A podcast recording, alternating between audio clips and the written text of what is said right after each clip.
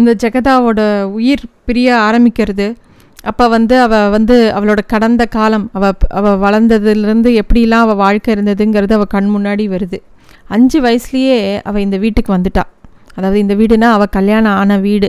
எந்த வீட்டில் இப்போ இப்போ உயிர் பிரியறதோ அந்த வீட்டுக்கு அவள் அஞ்சு வயசுலேயே வந்துட்டா. அவள் பிறந்த வீடு ரொம்ப தூரம் இல்லை. அடுத்த தெருலையே இருக்குது ஒரு நாளைக்கு ஒரு அந்த தாடிக்கார மாமா அதாவது அவளுடைய மாமனார் அவன் வீட்டுக்கு வந்து அவள் அப்பாட்ட பேசுகிறா ஏண்டா இந்த பிஞ்சு குழந்தைய எங்காத்துக்கு அனுப்பி வையேன்? வெள்ளை பொதி மாதிரி உடம்ப வச்சுட்டு என் சம்சாரத்துக்கு ஒன்றுமே தள்ளலை. ஏதாவது காரியம் பண்ணணுன்னா அவளுக்கு கூட மாட யாராவது உதவி வேண்டியிருக்கு. இந்த குழந்தைய எங்காத்து பொண்ணாக வளர்த்துக்கிறேனே அனுப்பிச்சி வையேன். சரி ஒன்று பண்ணு. உன்- உன்னோட வெத்தலை போட்டியிலேருந்து ரெண்டு வெத்தலை பார்க்க எடு. நான் இப்பயே சம்மந்தம் பண்ணிக்கிறேன். என் பிள்ளைக்கு வந்து உன் பொண்ணை நான் கல்யாணம் பண்ணிக்கிறேங்கிறா. இது கேட்ட உடனே இந்த ஜெகதாவோட அப்பாவுக்கு ரொம்ப ஆச்சரியம். ஏன்னா ரொம்ப ஏழ்மை சாதாரண குடும்பம். இப்போ இந்த குக்க தாடிக்கார மாமா வந்து கொஞ்சம் வசதியான இடம் கொஞ்சம் பசையுள்ள இடம். அவர் வந்து தம் வீட்டில் சம்மந்தம் பண்ணுறதா அப்படிங்கிறது ஆச்சரியமாக இருக்குது அவருக்கு. அவர் வந்து என்ன மாமா இப்படி கேட்குறேன் தாராளமாக கூட்டின்னு போங்கோ அப்படிங்கிறா. ஆனால் இந்த ஜெகதாவோட அம்மாவுக்கு மட்டும் ஒரு சந்தேகம். நம்ம வந்து ரொம்ப சாதாரண இடமாச்சே. எதுக்கு இந்த ஆள் இந்த மனுஷன் வழியை வந்து தான் பொண்ணை கேட்குறார் ஒருவேளை அந்த குழந்தைக்கு ஏதாவது அவரோட பிள்ளைக்கு ஏதாவது குறை இருக்குமோ? அப்படின்னு யோசிக்கிறார். இதெல்லாம் அந்த நாள். அந்த நாளில் வந்து சீக்கிரமே சின்ன வயசுலேயே கல்யாணம் பண்ணிவிடுவா சின்ன வயசுலேயே சம்மந்தம் பேசுவா. அதெல்லாம் ஒன்றும் பெரிய ஆச்சரியம் இல்லை. ஜெகதாவோட அப்பாவும் அவன் அம்மாட்ட சொல்கிறா ஏன் இதை விட நல்ல வரன் வச்சுருந்தேன்னா சொல்லு உன் பொண்ணை கல்யாணம் பண்ணி கொடுக்கலாம். இவாளாக வந்து கேட்குறா வழியை வந்து கேட்குறா ஏதோ அந்த குழந்தை அங்கே போனால் நாலு வேளை ஒரு நல்ல சாப்பாடாவது சாப்பிடுமோனோ? நம்ம வீட்டில் இருந்தால் அதுக்கு சாப்பாடு கூட நம்மளால் ஒழுங்காக கொடுக்க முடியறதில்ல.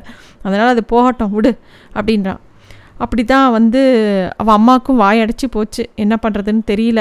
சரி உங்கள் இஷ்டம் அப்படின்னு சொல்லிட்டு அவள் அம்மாவும் விட்டுடுறா இந்த பொண்ணு வந்து அவள் போகிறது அந்த புது வீட்டில் அவளுக்கு ரொம்ப பிடிச்சிருக்கு. ஏன்னா பஞ்சத்தில் இருந்த ஒரு பொண்ணு ஒரு ரொம்ப செழிப்பான ஒரு வீட்டுக்கும் போகும்போது அந்த குழந்தைக்கு வந்து அந்த வீடு ரொம்ப பிடிச்சு போயிடுறது. அவள் வீட்டில் இருக்கிற அந்த மாமி அந்த தாடிக்கார தாத்தாவோட மனைவி மாமியும் ரொம்ப ஆசையாக இருக்கா இந்த குழந்தைகிட்ட. இந்த குழந்தை மாமி பசிக்கிறதே அப்படின்னா போதும். ஏதோ வந்துட்டு வந்துட்டேன்டி அப்படின்னு சொல்லிட்டு கொஞ்சம் கூட முகம் கொடாமல் வேலைக்கு சாப்பாடு பிடிக்கு பிடி சாப்பாடு பக்ஷணம் எல்லாம் கொடுக்குறா. அந்த பொண்ணு வந்து அப்படியே வளர்றது அவள் வீட்லேயே. அந்த அவர் அந்த அதே சமயத்தில் எல்லா வேலைக்கும் ட்ரெயின் பண்ணுறா அந்த மாமி. இவளுக்கு வந்து அப்படியே அந்த மாமி என்னெல்லாம் சொல்கிறாளோ அது எல்லாமே பண்ணுறா அந்த மாமிக்கும் இவளை பார்க்க பார்க்க ஆசையாக இருக்குது இந்த குழந்தை அழகாயிண்டு வருதில்ல இப்போ தான் உடம்புல சதை பிடிச்சிருக்குன்னு அந்த மாமிக்கு தோன்றுறது. அது மட்டும் இல்லை அந்த மாமி எப்பயும் இந்த இந்த பொண்ணு தூங்கினா கூட அவள் மேலே அப்படியே கையை உடம்ப தடவி கொடுப்பா. இவ சொல்கிறா அவள் உடலை பரிவு துடிக்கும் விரல்கள் தடவும். அவளுக்கு அப்பவே தோன்றும். தனக்கு போட்ட ஊட்டத்தினும் அவ்விரல்களின் தடவலில்தான் வளருகிறாள். ராமர் அணிலை தடவினாரே அது மாதிரி. அவ அந்த அந்த மாமி இவ மேலே இருக்கிற ஆசையாக இருக்கிறதும் இவ அந்த மாமி மேலே ஒட்டின்னு இருக்கிறதும் அவ்வளோ ஒரு பாச பிணைப்பாவா ரெண்டு பேருக்குள்ளே. ஒரு சமயத்தில் வந்து அந்த மாமியை வந்து அத்தனை கூப்பிட ஆரம்பிச்சிடுறா. அந்த வீட்லேயே அவள் வளர்றா. ஆனால் அந்த வீட்டில் வளர்ந்தா கூட அந்த பையன் இருக்கான் இல்லையா யாருக்கு இவளை கல்யாணம் பண்ண போகிறாளோ அந்த பையனோட இவளுக்கு ஒத்தே போகிறதில்ல இவள் பேர் ஜெகதா. அந்த ரகுங்கிறவன் வந்து அவளோட கணவனாக வரப்போகிற பையன். அவனுக்கும் இவளுக்கும் எப்போ பார் சண்டை எப்போ பார்? ஏன்னா இவா ரெண்டு பேரும் கல்யாணம் பண்ணிக்க போகிறாங்கிறது இவாளுக்கு தெரியாது. இவாளுக்குள்ளே எப்பயுமே ஒரு போட்டியும் பொறாமையும் சண்டையும் இருந்துகிட்டே இருக்குது எப்போ பாரு அவன் இவளை சீண்டுவான் இவா அவளை அடிப்பா இப்படியே போயின்னு இருக்கு. இவா பெரியவா அந்த மாமாவும் மாமியும் பார்த்துட்டு ஒன்றும் சொல்ல மாட்டாள் பேசாமல் இருப்பா. சரி அதுகளே போக போக வயசாக ஆக சரியாக போயிடும் அப்படிங்கிற மாதிரி அவள் இருப்பாள் இவளும் அங்கேயே இருக்கா.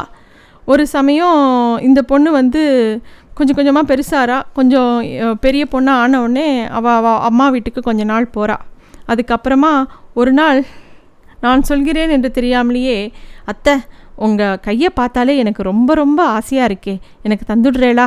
அப்படின்னு கேட்குறா அவள் ஆசை எல்லாம் அந்த மாமி மேலே தான். ரொம்ப ஆசை. அந்த வீட்டில் அவள் இருக்கிறதுக்கு காரணமே அந்த மாமி தான். அத்தை முகம் மாறிற்று. அதில் புது ஒளி வீசிற்று. புது கருணை வழிந்தது. எழுந்து உட்கார்ந்து அவள் முகத்தை தன் கையில் ஏந்தி கொண்டாள். குழந்தை நீ நிஜமாவே சமத்து. அதைத்தான் செஞ்சுட்டுருக்கேன் எனக்கு அப்புறம் என் கை ரெண்டையும் உன்னிடம் தான் விட்டுட்டு போக போகிறேன் அப்படிங்கிறா. அந்த மாமி மேலே அவளுக்கு அவ்வளோ ஆசை. அந்த மாமியின் கைகள் அவள் உச்சந்தலையில் ஆரம்பித்து நெற்றியை ஒதுக்கி கன்னங்களை வருடி அப்படியே கழுத்தில் வழித்து தோலை உருவி இறங்கி உடவை உடலை தடவி பாதத்தாண்டை வந்ததும் மாமி அவள் பாதங்களை தொட்டு தன் கண்களில் ஒற்றிக்கொண்டாள் மாமி அப்படி பார்க்கும்போது மாமிக்கு கண் கூடத்தான் அழகாக இருக்குது அவளுக்கு எப்பயுமே அந்த மாமி மேலே மாமி நின்னா மாமி வந்து நல்லா குண்டு குண்டுன்னு இருப்பா. கை கால் சின்னது. ஆனால் இவளுக்கு வந்து அந்த மாமி தான் ரொம்ப அழகுன்னு தோணும். இவளுக்கு அந்த மாமி மேலே இருக்கிற அன்புனால் எப்போ பார் வந்து மாமி நின்னா அழகு உட்காந்தா அழகுன்னு அந்த மாமியை ரசிச்சுட்டே இருப்பாள் அவாத்தில் வந்து கொஞ்சம் வசதியான ஆள் இடங்கிறதுனால அடிக்கடி பலகாரம் பக்ஷணம் எல்லாம் பண்ணுவாள் இந்த ஜெகதாவோட வீடு பிறந்தா ரெண்டா ரெண்டு தெரு தள்ளி தான் இருக்குது அதனால் இந்த மாமி என்ன பண்ணுவாள் இந்த பொண்ணுக்கு பண்ணி கொடுக்கும்போது அவள் பிறந்த வீட்டுக்கும் கொஞ்சம் டப்பாவில் போட்டு போய் உங்கள் அம்மாவை பார்த்து கொடுத்துட்டு வா அப்படின்னு கொடுப்பா. அவள் எடுத்துட்டு அவள் அம்மா வீட்டுக்கு போவாள் அவள் வீடு ரொம்ப ஏழ்மை. இந்த பொண்ணு செழிப்பாக வளர ஆரம்பிச்சிடுது. ஆனால் அவாத்துலேயும் மித்த குழந்தையெல்லாம் இருக்குது இல்லையா? அதனால் இவ எடுத்துன்னு வர பக்ஷணங்களை அவள் அம்மா எதிர்பார்த்துன்னு இருப்பாளாம். அது அது வந்து இவளுக்கு எரிச்சலை கொடுக்கும். அவன் அம்மா வந்து த என் தன்னோட வரவை எதிர்பார்க்காம தான் கொண்டு வர பட்சணத்தையே எதிர்பார்க்குறாளே அப்படின்னு அவளுக்கு எரிச்சலாக வரும். ஒரு சமயம் என்ன பண்ணுறா அதை அப்படியே ஒழிச்சு வச்சுட்டு பரம வாசலுக்குள்ளே அவ பிறந்தாத்துக்கு போகிறச்ச அதை எடுத்துன்னு போன பக்ஷணத்தை வாசலில் திண்ணையாண்ட ஒழிச்சு வச்சுட்டு நேராக உள்ளே போகிறா அவன் அம்மா வந்து ஆவலாக இவள் கையில் ஏதாவது எடுத்துகிட்டு வந்திருக்காளான்னு பார்க்குறா இல்லாத கொடுமை. அவள் வந்து எடுத்துன்னு வரலனே என்னடி எருங்கையை வீசின்னு வந்திருக்க? அப்படின்னோடனே அவளுக்கு ஆத்திரம் வருது. அத்தனை பட்சணத்தையும் கொண்டு வந்து அவள் அம்மா முன்னாடி விட்டு எரிஞ்சிட்டு போகிறாள் ஏன்னா ஜெகதாக்கு அப்படி ஒரு கோவம் வரும். ரொம்ப ஷார்ட் டெம்பர்ட் அவள் அப்போ வந்து அவள் அம்மா வந்து ரொம்ப கோ அவள் இவ்வளோ ரோசப்படுறாளேன்னு அவள் அம்மா ஒரு அட்வைஸ் சொல்கிறாள் ஜகா உனக்கு இவ்வளோ மெலிசு தோல் கூடாது. நாமெல்லாம் பெட்ட ஜென்மண்டி. தோல் ரொம்ப ரொம்ப துடிப்பாக இருக்கணும். அநியாயங்கள் எத்தனையோ நடக்கும். எவ்வளவோ கேட்டுக்கொள்ளும்படியாக இருக்கும். தொட்டதுக்கெல்லாம் முறுக்கிண்டு முருங்கை மரத்தில் ஏறிண்டா. எல்லாம் தான் எங்கே?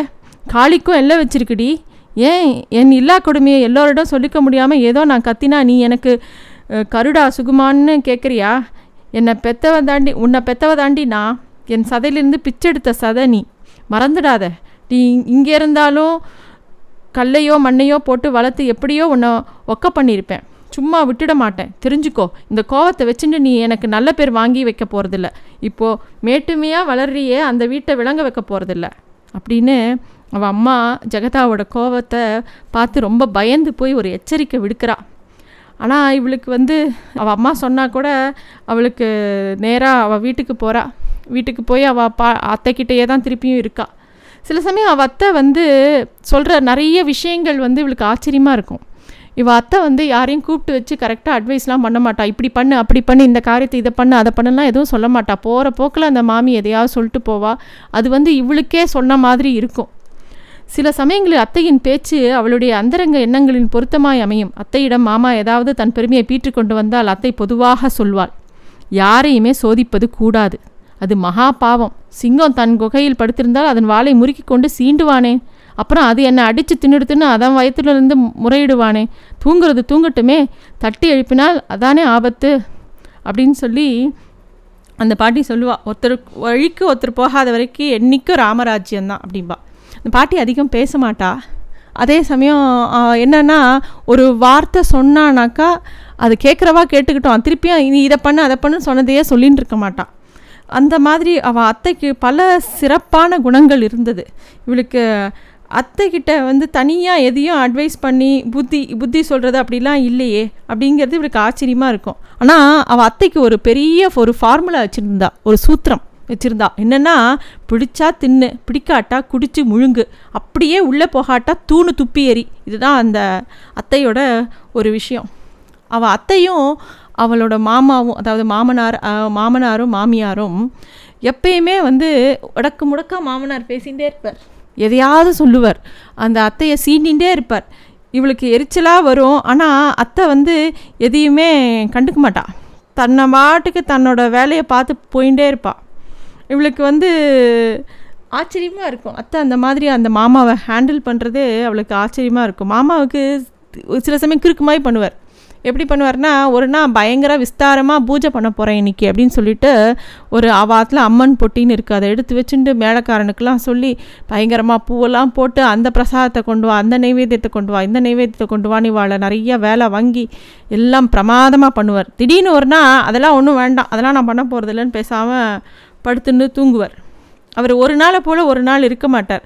அதை எல்லாத்தையுமே அவள் அத்தை வந்து சந்தோஷமாக அதை எடுத்துன்னு போயிடுவாள் அது வந்து இவளுக்கு ஆச்சரியமாக இருக்கும். இவளுக்கும் வயசானவனே இவளுக்கும் அவளோட பிள்ளைக்கும் கல்யாணம் பண்ணி வைக்கிறா. ரெண்டு பேருக்கும் கல்யாணம் பண்ணி வச்ச உடனே அதே வீட்டில் இருக்கா. இவளுக்கு ரொம்ப இதாக இருக்குது அதாவது இதே வீட்டில் தானே வளர்ந்துருக்கா. அதனால் இவளுக்கு ஒன்றும் ஒரு வித்தியாசமாக இல்லை. இன்னமும் அவள் வந்து அவ அவனை வந்து ஒரு கணவனாலாம் அவளுக்கு தெரியல. அவன் கூட சண்டையை போட்டுட்டு பிரச்சனை பண்ணின்னு தான் இருக்கா. இவா ரெண்டு பேருக்கும் சரியான அந்யோன்யம் வரலன்றது பெரியவாளுக்கும் தெரியறது கோவமாக என்ன சரியாக போகும்? அப்படின்னு தோன்றுறது ஒரு சமயம் சாப்பிட்டுன்னு இருக்கும்போது அவன் வெடுக்குன்னு ஒரு வார்த்தை சொல்லிடுறான். நீ வந்து ஒரு இல்லாத குடும்பத்துலேருந்து வந்தவ தானே அதனால தான் உனக்கு இந்த பக்கித்தனம் இருக்குது அப்படிங்கிற மாதிரி அந்த பையன் ஏதோ சொல்லிடுறான். அது சொன்ன உடனே அவளுக்கு ரோசமாக அப்படியே ரத்தம் குபீர்னு மண்டைக்குள்ளே அப்படி ஏறுறது. யாருமே இந்த வார்த்தையை அவன் அப்படி சொல்லுவான்னு எதிர்பார்க்கலை. அத்தையும் மாமா மாமாவுமே பே அமைதியாக இருக்கா? அவளுமே எதிர்பார்க்கல அதிர்ச்சியாக இருக்கா? அந்த புள்ள அப்படி ஒரு வார்த்தை பேசுவான்னு. அவள் அப்படியே சாப்பிட்ருந்தவ கையெலம்பிட்டு நேராக கிளம்பி அவள் அம்மா வீட்டுக்கு போயிடுறா ரெண்டு தெரு தள்ளி. நாலு நாள் ஆயும் வரவே இல்லை. அங்கேயும் வந்து எல்லாருக்கும் ஆச்சரியம். எப்பயுமே வரமாட்டாலே இவன் எதுக்கு இங்கே வந்து இப்படி உட்காண்ட்ருக்கான்னு யாரும் கேட்கவும் இல்லை. ஒரு நான் அவளுக்கு அங்கேயே உட்காந்து செத்து போயிடலாமான்னு தோன்றுறது. அவளுக்கு ஜுரம் வருது. அப்படியே படுத்துட்டு கண்ணை முடின்னு படுத்துட்டு இருக்கா. அப்புறமா ஒரு நாலு நாள் கழித்து அந்த பையன் வரான். வந்து அம்மா அழைத்து வர சொன்னாள். இன்னும் மெலிந்தது. உன்னை மன்னிக்க சொன்னால் மூச்சோடு ஒடுங்கியது. என்னை மன்னித்து விடு அப்படின்னு அவன் கேட்குறான் நட்ட கத்தி போல் உள்ளிருந்து பெருங்கேவல் கிளம்பிற்று. உள் சதைகள் அறுத்து பிடுங்கி கொண்டன. விழிகளில் பேருக்கு சுவராய் அடைத்து கண்கள் பார்வை இழந்து கைகள் அவன் பாதங்களை பற்ற தேடி துழாவின. அவன் ஒதங்கி ஒதுங்கி கொண்டான். அவை எதிர்பார்க்கவே இல்லை. அவன் வந்து இப்படி மன்னிப்பு கேட்பான். அவனும் கேட்குறவனும் முகத்துலேயும் அவ்வளோ துக்கம் இருந்தது. நேரமாக அவள் வீ அவள் வீட்டுக்கு இதான் சாக்குன்னு கிளம்பி ஓடிடுறா அந்த அவளோட மாமியார் வீட்டுக்கு. அப்போ வந்து அவள் மாமனார் வந்து அப்போ தான் வந்து அவளை கூப்பிட்றார். ஜெகதா இங்கே வா அப்படின்னு சொல்லி. இத்தனை நாள் மாமனார் ரொம்ப பேசாதவர் இவளை தனியாக கூட்டின்னு போய் ஒரு விஷயத்த சொல்கிறார் ரொம்ப அதிர்ச்சியான ஒரு விஷயம். ஜெகதா என் பிள்ளைக்கு இருதயத்தில் தீராத பலவீனம். ஏதோ பிறவிலிருந்தே இருக்கிறது. அது அவனுக்கு தெரியாது அத்தைக்கும் தெரியாது யாருக்கும் தெரியாது. எனக்கும் வைத்தியனுக்கும் தான் தெரியும். இப்போ உனக்கு தெரியும். அப்படின்னோடனே இவளுக்கு அப்போ தான் புரியறது. அவள் அம்மா ஆரம்பத்திலேயே சொன்னாலே இவர் வந்து பிள்ளைக்கு ஏதோ உடம்புக்கா எதுக்கு நம்பாத்தில் சம்மந்தம் பண்ணுறான்னு ஓ இதனால தானா அப்படின்னு ஜெகதாக்கு தோன்றுறது.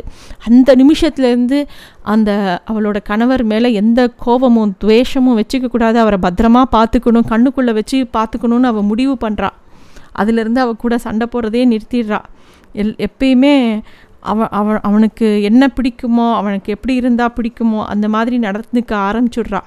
எப்பயுமே வந்து அவனை அவனை கண்காணிச்சுட்டே இருக்கான் அவன் நிற்கிறது அவன் தூங்கும்போது கூட மூச்செல்லாம் சரியாக விடுறானான்னு தொட்டு தொட்டு பார்த்துக்கிறான் அந்த அளவுக்கு அவளுக்கு பயம் வந்துடுறது. தாலிச்சரடு மஞ்சள் பட்டதும் தங்கச்சரடு அப்படிங்கிற மாதிரி அவள் ரொம்ப ஜாக்கிரதையாக இருக்காள் ஒரு நாள் சம்மந்தமே இல்லாத சமயத்தில் அவள் அத்தை சொல்கிறா குழந்த இந்த ஆம்பளை எல்லாம் பார்த்து ஒரு விஷயம் நான் அவங்ககிட்ட சொல்கிறேன் தெரிஞ்சுக்கோ. குழந்தைய நம்ம தான் பெரியவா. அப்படிங்கிறா. இவளுக்கு ஒன்றுமே புரியல.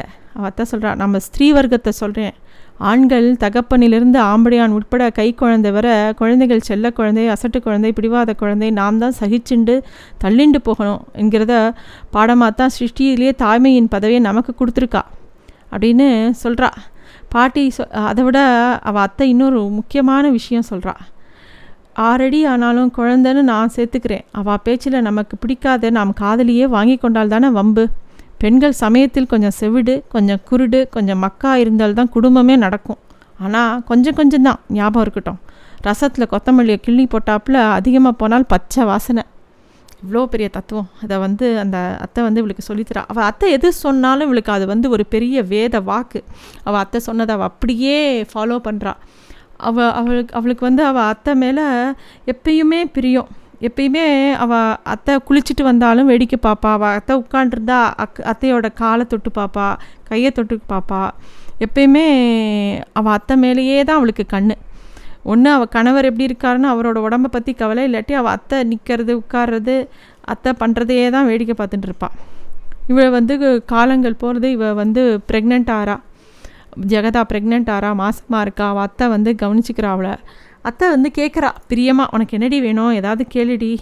உனக்கு எதாவது பண்ணி தரட்டுமான்னு. அப்போ சொல்கிறா என்னத்தை நம்ம நாட்டில் என்ன என்னத்தை குறைச்சல்? எல்லாமே சாப்பாடு நிறையா இருக்குது வேணுங்கிற அளவுக்கு எல்லாம் பண்ணி தரேன். எனக்கு எது மேலேயும் நப்பாசை இல்லத்த ஆனால் எனக்கு ஒரே ஒரு ஆசை அப்படிங்கிறா. என்னடி சொல்லு அப்படின்னோடனே அத்தை எனக்கு நானே எடுத்து சாதம் போட்டுன்னு சாப்பிட்றது எனக்கு அலுப்பாக இருக்குத்த நீ வேணால் ஒரு வேளை சாதம் போடுறேளா? அப்படின்னு கேட்டோடனே அத்தை உருகி போய்ட்றா. உடனே அவளை உட்காத்தி வச்சு சாதம் போடுறா. இது இந்த மாதிரி அவள் ரெண்டு பேருக்குள்ளே அவ்வளோ ஆசையாக இருக்கா. ஒரு சமயம் அவள் கேட்குறா அத்தை நான் வந்து பிரசவத்துக்கு எங்கள் அம்மா அத்துக்கு போல உன் கூடவே இருந்துட்டேன் நீயே எனக்கு பிரசவம் பாரு அப்படின்னு கேட்குறா அத்தை சிரிச்சுட்டு பேசாமல் இருந்துடுறா. ஒரு சமயம் என்ன ஆகுது அவாத்து வாசலில் ஒரு குருவிக்காரி பிச்சைக்கு வரா. கையில் ஒரு தகர தட்டை வச்சுட்டு பிச்சை எடுக்கிறா. அவள் டான்ஸ் ஆடுறா. அதை பார்த்து இவா ரெண்டு பேருக்கு அவள் நல்லா வயசு பொண்ணு சின்ன பொண்ணு அவள் டான்ஸ் ஆடுறது இதெல்லாம் பார்த்து இவா ரெண்டு பேர் சிரிக்கிறா.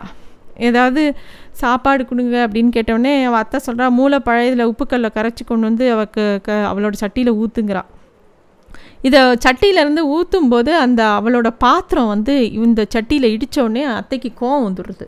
அத்தை கொஞ்சம் ஆச்சாரம். அந்த காலத்து மனுஷி கோச்சிக்கிறா. ஏய் என்ன பண்ணுற திமிரு பிடிச்ச கழுத அப்படின்னு கோச்சிக்கிறா. அப்படி கோச்சின்ற உடனே அவளுக்கு திடீர்னு வலிப்பு வந்த மாதிரி அந்த குருவிக்காரியோட முகம் கோணறது. அப்படியே உட்காண்டுறா ஒரே இடத்துல கீழே உட்காண்டுறா அப்போ தான் அந்த அத்தை கவனிக்கிறா அவள் மாசமாக இருக்கா. அவளுக்கு பிரசவ வலி வந்துடுறது.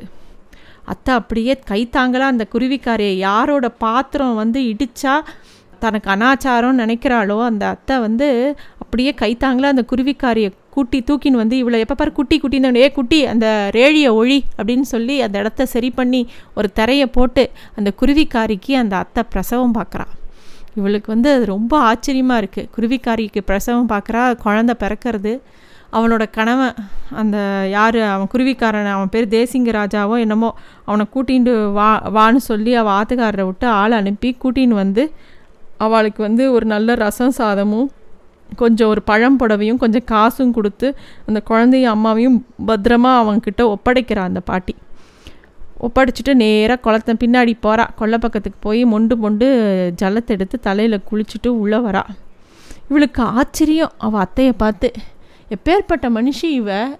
ஒரு நிமிஷம் வந்து இது அனாச்சாரம்னு சொல்லிட்டு இப்போ வந்து அவளுக்கு பிரசவமே பார்த்துட்டு வராளே. அப்படின்னு அதுக்குள்ளே இவன் மாமனார் வந்து என்ன பேரம் பிறந்தாச்சா? அப்படின்னு நக்கல் அடிக்கிறார். அப்போ வந்து இவ சொல்கிறா என்ன என்னடி குட்டி என்னையே பார்த்துட்டுருக்க அப்படின்னோடனே இல்லை நீங்கள் வந்து அவள் மேலே பட்டா அனாச்சாரம்னே இப்போ என்னடானா அவளுக்கு பிரசவமே பார்த்துருக்கேன்னு கேட்கவுடனே என்னடி அது வேற இது வேற.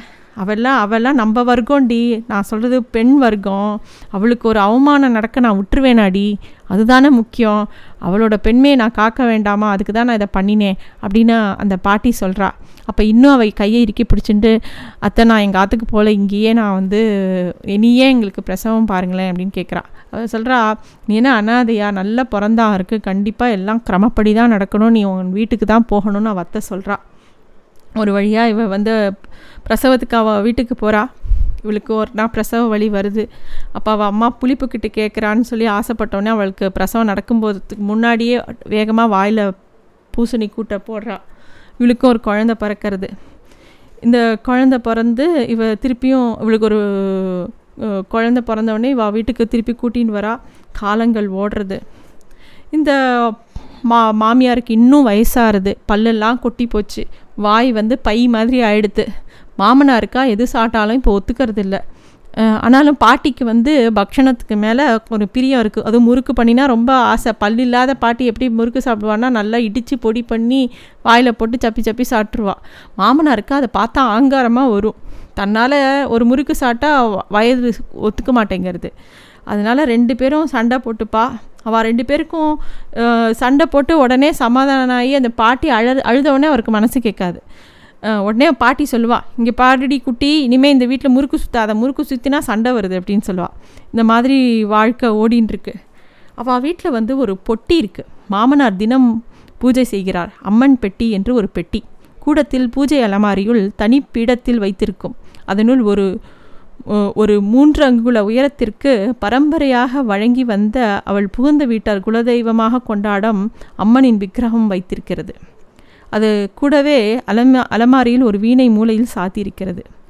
அந்த மாமனார் அந்த அம்மன் பெட்டிக்கு எப்போ பாரு அதுவும் அவள் அப்பா தேவஸ்தனிக்கு அப்படி ஒரு பூஜை பண்ணுவார். அதுக்கு இந்த வீணைக்கும் எல்லாம் குங்குமம் பொட்டு எல்லாம் இது பண்ணுவார். இவ வந்து ஒரு நாள் கேட்குறா இந்த மாதிரி அவள் மாமனாரை என்னதான் என்னதுப்பா இது? எதனால் இதுக்கு இவ்வளோ பூஜை பண்ணுறேன்ன உடனே அவள் மாமனார் அவரோட பூர்வீக கதையை சொல்கிறார் அவரோட இவரோட அப்பா வந்து இவா இவா தலைமுறை தலைமுறையாக இவாத்தில் எல்லாரும் வீண வித்வான்கள். இவ அப்பாவும் வீண வித்வான். ஆனால் வந்து ரொம்ப ஏழ்மை காசு பணம் கிடையாது சாப்பாட்டுக்கு வழி கிடையாது. பாதி நாள் ஏகாதசி சிவராத்திரி மாதிரி விரதம் தான் ஒரு சமயம் ஒரு சிவராத்திரியும் போது இவள் எல்லாரும் பட்னியாக இருக்கா? குடும்பத்தில் எல்லாருமே சோர்ந்து படுத்திருக்கா?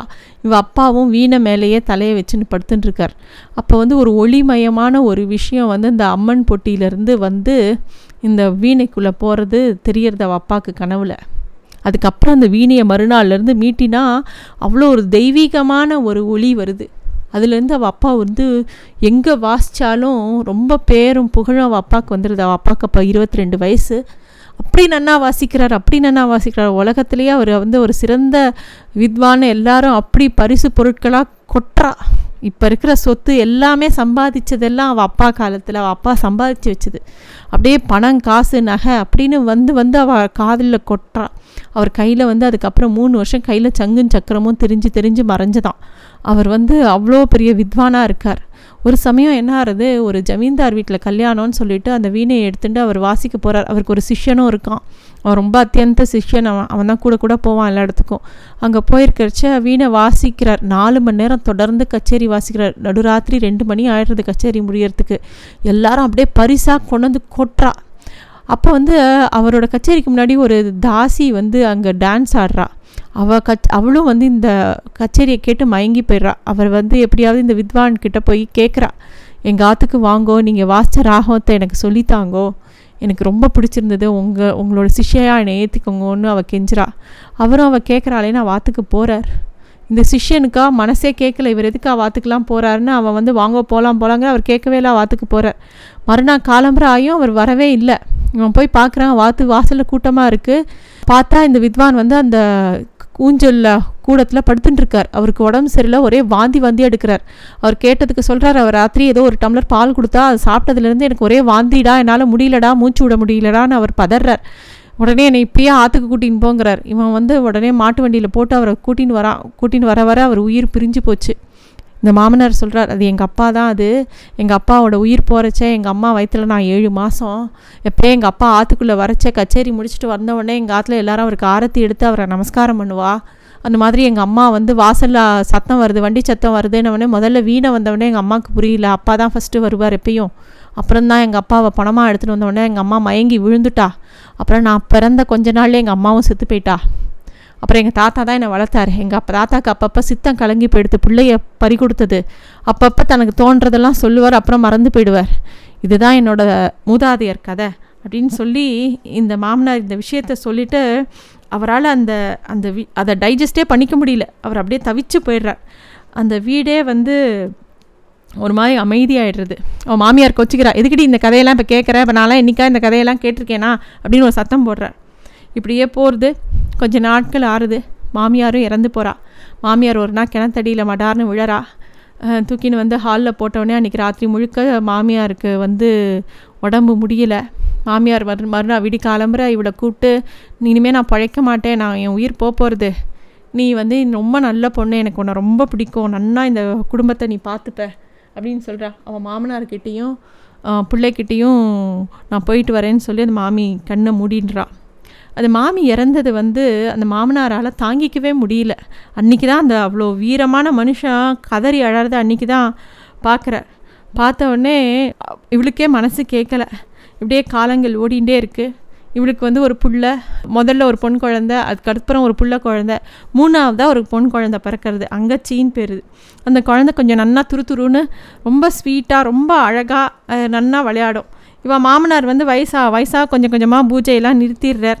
அப்புறமா ஏதோ அந்த அம்மன் பொட்டிக்கு அப்பப்போ வந்து நெய்வேத்தியம் பண்ணுறதோடு நிறுத்திக்கிறார். அந்த அங்கச்சி பாப்பா தான் இவர்கிட்ட ரொம்ப பிரியமாக இருக்குது இவரை வந்து இவர்கிட்ட ரொம்ப ஆசையாக இருக்குது மாமனார் வந்து எல்லா விஷயத்தையும் கவனமாக பார்த்துக்கிறார் இந்த குடும்ப நிர்வாகத்தை அவர் தான் பார்த்துக்கிறார் வீட்டில் எல்லாமே டிசிப்ளினாக நடக்கணும். எல்லா குழந்தைகளுக்கும் எண்ணெய் தேய்ச்சி குளிக்கிறதுலேருந்து எல்லாம் கிரமமாக நடக்கிறதான்னு பார்த்துக்கிறார் இவரோட கணவன் ஜெகதாவோட கணவன் ரொம்ப அதிகம் பேசாத ஒரு ஆள். ரொம்ப பெருசாக இன்னும் நாள் ஆஹாஹா இன்னும் பேச்சு குறைஞ்சி ரொம்ப அமைதியாகிடுறார் அப்பா பிள்ளையும் பேசிக்கிறானா? இவ எப்படி இல்லாமல் பேசி வைக்கணும்னு பார்க்குறா ஆனால் அவள் ரெண்டு பேரும் பேசிக்கவே மாட்டா. ரொம்ப ஃபோர்ஸ் பண்ணி ரெண்டு பேரையும் பக்கத்தில் பக்கத்தில் உட்காந்து வச்சா கூட கொஞ்ச நேரம் பே அசட்டு பிசுன்னு எதையோ அர்த்தம் இல்லாமல் பேசிட்டு அப்புறமா வாயே திறக்க மாட்டாள் இந்த மாதிரி அவ அப்பாவும் பிள்ளையும் இருக்கா. ஆனால் இந்த வீட்டில் கொஞ்சம் கூதுகலத்தை கொண்டு வரது அந்த கடைசி குழந்தை அங்கச்சி தான் இந்த அங்கச்சி மேலே இந்த தாத்தாவுக்கு கொஞ்சம் பிரியம் வருது. கடைக்குட்டி பெண்ணரசி பின்னாலேயே முதுகுப்புறமாய் வந்து கழுத்தை கட்டிக்கொண்டு தன் மூக்கு சடியும் எச்சிலும் தோய கிழவரின் இரு கன்னங்களிலும் முத்தமிடுவாள். தான் வசப்பட்ட விரும்பாத ஒரு இன்ப பயங்கரத்தில் கிழவர் விளிம்பிலிருந்து விழுந்து விட்ட மாதிரி தவிப்பார். அதை பார்க்கவே வேடிக்கையாக இருக்கும் அந்த குழந்தையோட இவர் விளையாடுறது. அது அந்த குழந்தை வந்து ரொம்ப துரு துருன்னு இருக்கும். தானே விளையாடிக்கும். யாரோடையும் சேர்ந்து விளையாடணும்னு அவசியம் இல்லை. தாத்தாவை சீனின்னு இருக்கும். இதெல்லாம் பண்ணும். மித்த குழந்தையெல்லாம் முரடாக இருக்கிறச்சு இந்த குழந்தை ரொம்ப அனுசரணையாக இருக்கும். அது அந்த தாத்தாவுக்கு ரொம்ப பிடிக்கும். இவர் வந்து ரொம்ப கவனமாக இப்போல்லாம் அவரால் தனியாக நடக்க முடியறதில்ல. அதனால் ஒரு ஒரு கைப்பிடி பண்ணிக்கிறார். அதில் நல்லா வெள்ளி பூன் போட்டு அழகாக வச்சுருக்கார். மித்த அந்த ஆம்பளை பிள்ளை வந்து அதை போட்டு உடப்பான். ஆனால் இந்த அங்கச்சி பாப்பா வந்து தாத்தா நீ பாத்ரூம் போறியா? அந்த குச்சி என்கிட்ட கொடுத்துட்டு போ. நான் பத்திரமா பார்த்துக்கிறேங்க அதை சொல்லும்போதே இவர் உருகி போயிடுவார். அவள் அவ அவ்வளோ அழகான ஒரு பாண்டிங் அவளுக்கு இருக்கும். ஒரு சமயம் ஜெகதா வந்து கொல புழக்கடையில் தூங்கும்போது அவள் தலையை யாரோ பிடிச்சி இழுக்கிற மாதிரி அவளுக்கு தோன்றுறது. என்னென்னு எழுந்து பார்த்தா ஒரு பாம்பு அவள் தலைமுடியை பிடிச்சி பிடிச்சி இழுக்கிறது. பார்த்தோன்னே பயந்து போயிடுறா. அந்த பாம்பு இவ்வளோ ஏதோ அர்த்தத்தோடு பார்த்துட்டு நகர்ந்து போகிற மாதிரி இருக்குது இது பார்த்த உடனே அவளுக்கு ஒரே பயம். என்னென்ன ஜாதகம் பார்க்கணும் அப்படின்னு யோசிக்கிறாள் அப்போ வந்து ஜாதகம்லாம் மாமனார் கையில் தான் இருக்கும். இந்த கா இந்த நாள் மாதிரி இல்லை அப்படிலாம் மாமனார்கிட்ட போய் என் ஜாதகத்தை கொடுங்க நான் போய் பார்த்துட்டு வரையெல்லாம் கேட்க முடியாது. ரகசியமாக அந்த ஜாதகத்தை அவர் பொட்டியிலேருந்து எடுத்துன்னு கொண்டு போய் பார்க்குறா. அப்போ யாரோ ஜோசியர் வந்து உங்களுக்கு ராகு தசை ஆரம்பிக்கிறது கொஞ்சம் சிரமமான தசை அதான் உங்களுக்கு அந்த மாதிரி வந்திருக்கு அப்படின்னு சொல்கிறா இவளுக்கு மனசை ஏதோ சமாதானப்படுத்திக்கிறா அப்படியே காலம் ஓடுறது. ஒரு நாள் என்ன ஆகுது அங்கச்சிக்கு வந்து ஜலதோஷம் மாதிரி வந்துடுறது. அந்த ஜலதோஷம் ரொம்ப விபரீதமாக போய் கபம் வந்து மார்பில் கட்டுண்டு ராத்திரி முழுக்க அந்த குழந்தையினால மூச்சே விட முடியல. இரவு முழுவதும் மூச்சுக்கு அவள் தவியாய் தவித்த கன்றாவி இப்பொழுது கூட கண்முன் வந்து நிற்கிறது. இருந்தாலும் கடங்காரிக்கு கடைசி வரைக்கும் சுயநினைவு போகலை தாத்தாவை அழித்து மடி மீது தன்னை போட்டுக்கொண்டு ஜாட காட்டி தடியை கையில் பிடித்து அதன் நாய்த்தலையை கன்னத்துடன் பதிய வைத்து கொண்டுதான் பிராணனை விட்டாள். இந்த அங்கச்சி பாப்பா போனது வந்து தாங்கிக்கவே முடியல அவள் மாமனாரால். இவளுக்கும் இவள் குழந்த போனது தாங்கலை.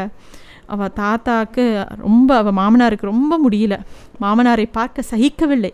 கிழவர் தன் தோழியை இழந்து விட்டார். குட்டையை பறிகொடுத்த பூனையாய் வீட்டில் சுற்றி சுற்றி அலைந்தார். துக்கத்தின் கொடூரம் தாங்காது.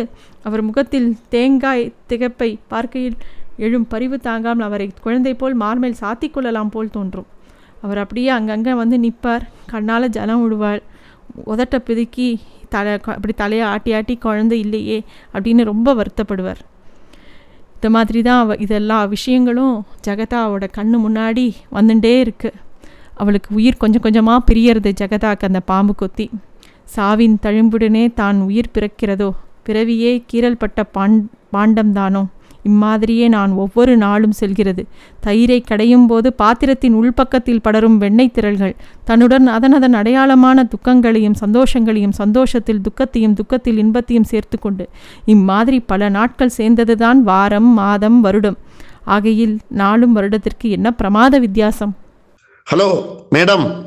சார் இன்னும் கதை முடியவில்லை. இந்த கதைக்கு பின்னுரையாக சொல்ல வந்திருக்கிறேன். நான் லாசாராவின் மகன் சப்தரிஷி.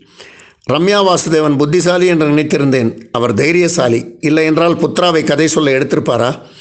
புத்ரா வெளியீட்டின் பொழுது எனக்கு ஒன்பது வயது. அப்பொழுதே இதை படித்தேன். புரிந்தது. ஆனால் யாருக்குமே புரியவில்லை என்கிறார்களே. அரசு கேள்வி பதிலில் புத்ரா படித்தீர்களா? புரிந்ததா? என்ற கேள்விக்கு அரசின் பதில் எவருக்கும் புரிந்துவிடக்கூடாதே என்பதற்காகத்தானே இதை எழுதியிருக்கிறார். பத்தொன்பது வயதில் மறுபடியும் படித்தேன். பத்து பர்சன்ட் புரியவில்லை. இருபத்தொம்போது வயதில் படித்தேன். இருபது பர்சன்ட் புரியவில்லை.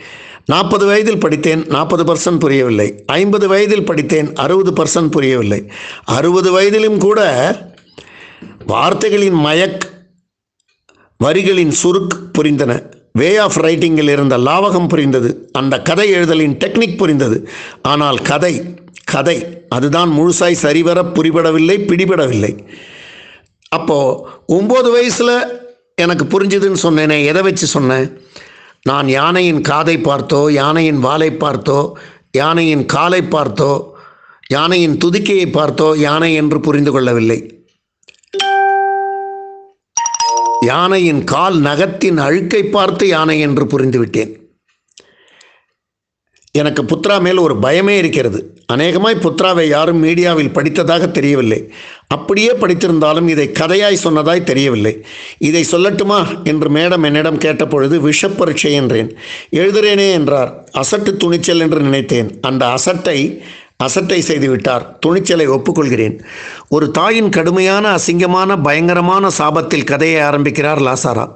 ஆனால் அந்த தாய் தன் சொந்த வம்சத்தையே பாதிக்கும் அளவிற்கு அந்த தாய்க்கு இந்த மகன் என்ன செய்தான்? லாசாரா புத்ராவின் இரண்டாம் பாகத்தில் அதை எழுதுவதாக இருந்தார். முடியவில்லை முடியவே இல்லை. அப்படி வந்திருந்தால் அது பாகுபலி இரண்டு போல. இரண்டாம் பாகம் முதல் பாகமாகவும் முதல் பாகமும் இரண்டாம் பாகமாகவும் இருந்திருக்கும்.